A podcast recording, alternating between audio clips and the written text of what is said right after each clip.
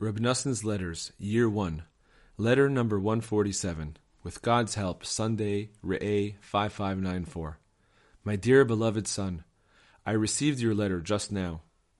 If I am distressed that you suffered so much on the road for a profit like this, nonetheless I do have consolation in what you wrote, that you were reminded of the words of our master, teacher, and Rebbe that travel is a tikkun, rectification for the covenant, and that you were reminded of the mystical meanings of the month of Elul.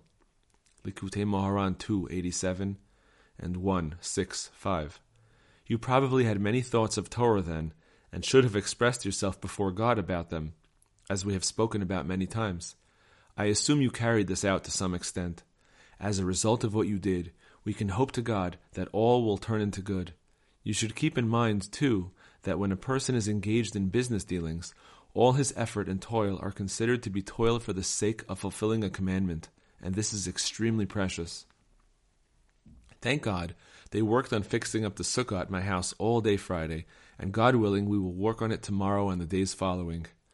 But there is just no money. I will let you know through Reb Nachman Tolchiner what is happening with this. God will do what is good. May He supply our needs honorably, and may He help us to be as He, in His good, tru- in His good, truly wishes us to be. May He help us complete the work of the Rebbe and benefit the public eternally. The words of your father, who was rather busy. God helped us to be very happy at the third meal, which was the last thing I expected. On the contrary, I was feeling rather down and broken hearted at the time. But God helped me with His wonders to turn everything to great joy, until it reached my feet. Thank God who has helped me thus far. Reb Nachman can tell you more, God willing. We must remember all this. Everything that happens to each person, and especially all that happens in my house, is through God's kindness and wonders. For all that happens with us in this passing world is no insignificant matter. It is necessary to put the past out of one's mind so that it does not bother one in one's prayer and devotion. As our master teacher and Rebbe said, in this respect, forget- forgetfulness is a wonderful trait.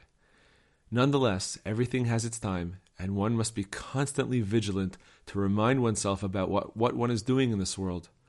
An intelligent person will understand how to apply each trait at the correct time.